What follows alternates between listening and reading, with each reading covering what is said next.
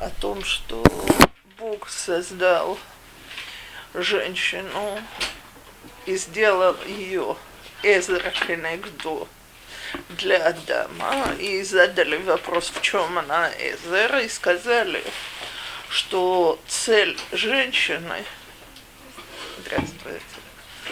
помочь мужчине найти его божественную сущность, или если она кенегдо, то это как раз потеря этой сущности. Так вот, мы сегодня будем заниматься имхета Адама решен с долей женщины в этом грехе, наказанием и так далее. То есть, когда она оказалась кинэгдо. То, значит, начнем с того, с пасука, которым мы в прошлый раз не занимались, пасука в Перекбет, «Вайюшнэгэм аруммим гадамвэйшто вэлоэк башишу». И были они оба арумим, человек и жена его, и не стыдились. Так вот, э, пасука в Гей в Перекбет. Последний пасук. Да. Слово «арум» на иврите имеет два перевода. Один перевод – это «обнаженный», второй перевод – это «хитрый», «мудрый». Так, теперь… Если, мы уже говорили о том, что если Тора выбирает слово, которое может быть двусмысленным, то она хочет, чтобы мы воспользовались обеими смыслами этого слова. Так вот, вся земная мудрость, собственно говоря, была у Адама и Хавы. И эта мудрость не, не мешала им не стыдиться того, что они обнажены. Почему? Потому что пока Адам и Хава были богонедены, то ничего дурного не привязывалось ни к чему, что они делали. То есть... Близость между ними, там, где говорится, что они стали одной плотью, и Адам, он с ней, она была на том уровне, когда это выполнение желания Всевышнему, и к этому не примешано ничего дурного. Чего же тут стыдиться? То есть они постигли мир полностью с его... как бы сказать, с его чистой и положительной стороны. И вот мы переходим к пирогу Гиммел. Я уже когда-то говорила, что деление, оно не еврейское, потому что совершенно ясно, что этот пасук идет вместе с предыдущим. Вэганахадж гая арум микол хаят асаде ויומר הנחש אבקי אמר אלוקים לותוכלו מיקול אצאגן.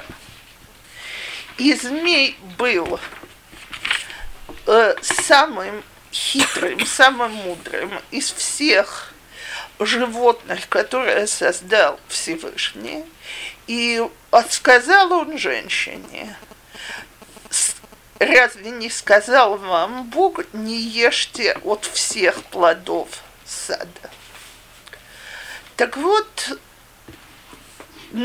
Раши нам говорит, что Нахаш – это не тот змей, с которым мы знакомы сегодня. Гу гасатан, гу Ец-Рагара. Так, то есть... Пока Адам был в райском саду, Ец-Рагара находился вне его. Теперь, значит, если Адам и Хава, и что, она еще не Хава, символизировали все положительное, что есть, и знали всю положительную сторону мира благодаря своей мудрости.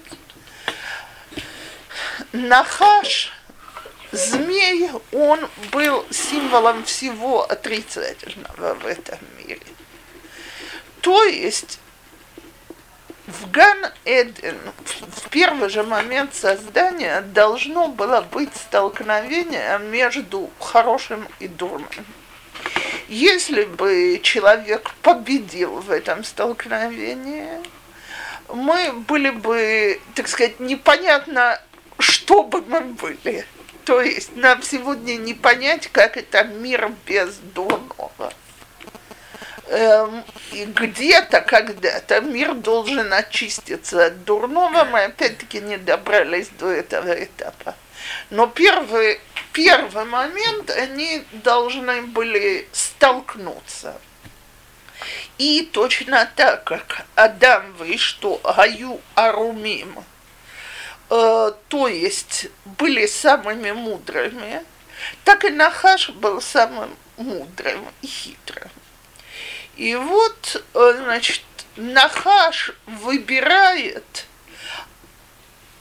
столкнуться с Адамом не с ним прямиком, а через женщину. То есть здесь и определилось, или она ему будет в помощь, или она будет кинэгдот. Теперь, почему Нахаш выбрал женщину?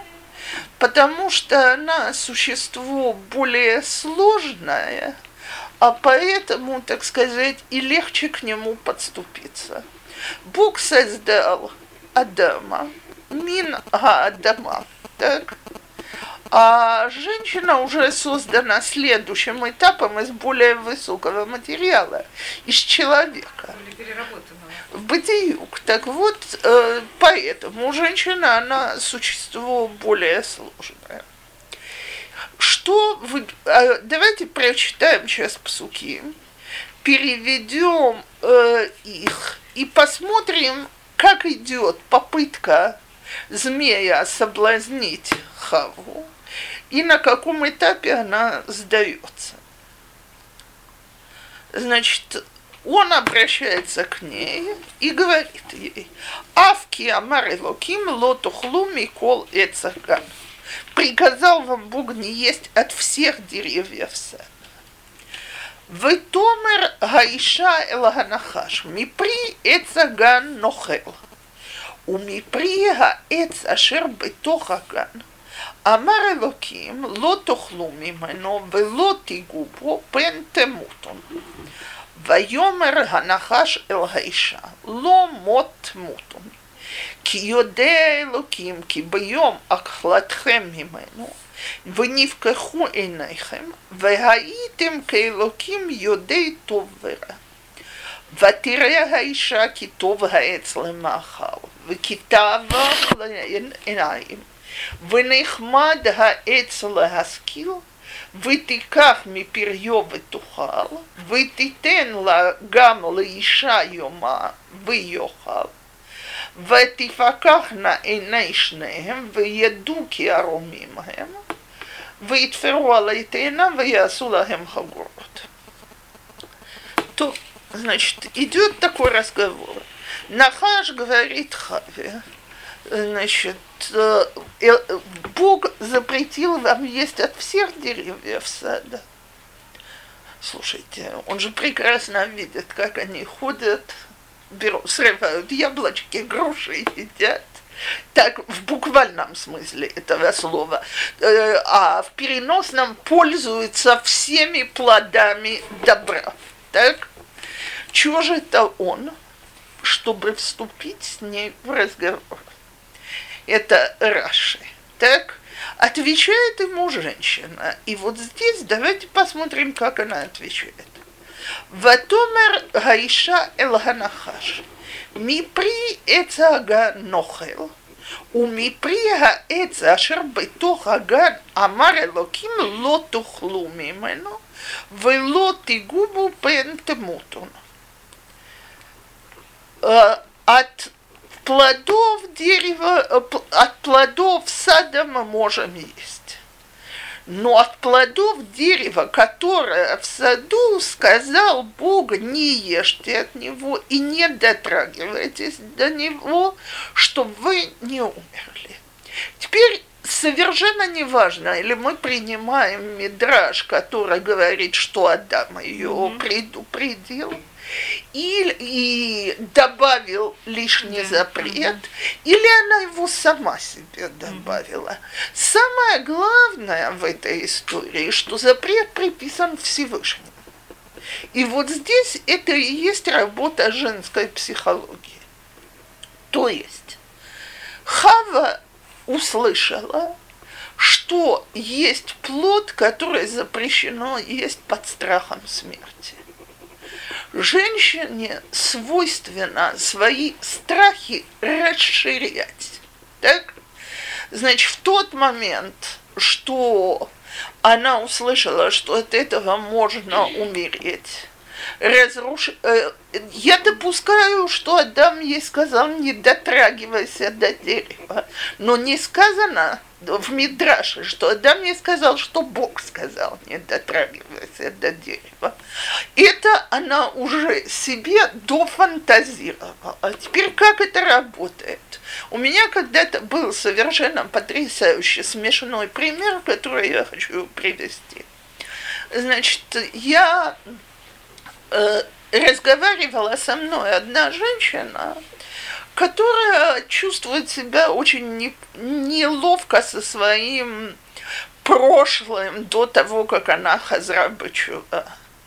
И, значит, вот как она может воспитывать детей, когда у нее нет, не было никаких ценностей, она не знает, что она им может дать сегодня. Я говорю, ну как мама, вы их не можете занять? Ну, я же ничего не знаю. Вот я им рассказывала сказку. Так, сказку, которую она мне упомянула, я сегодня уже не помню, но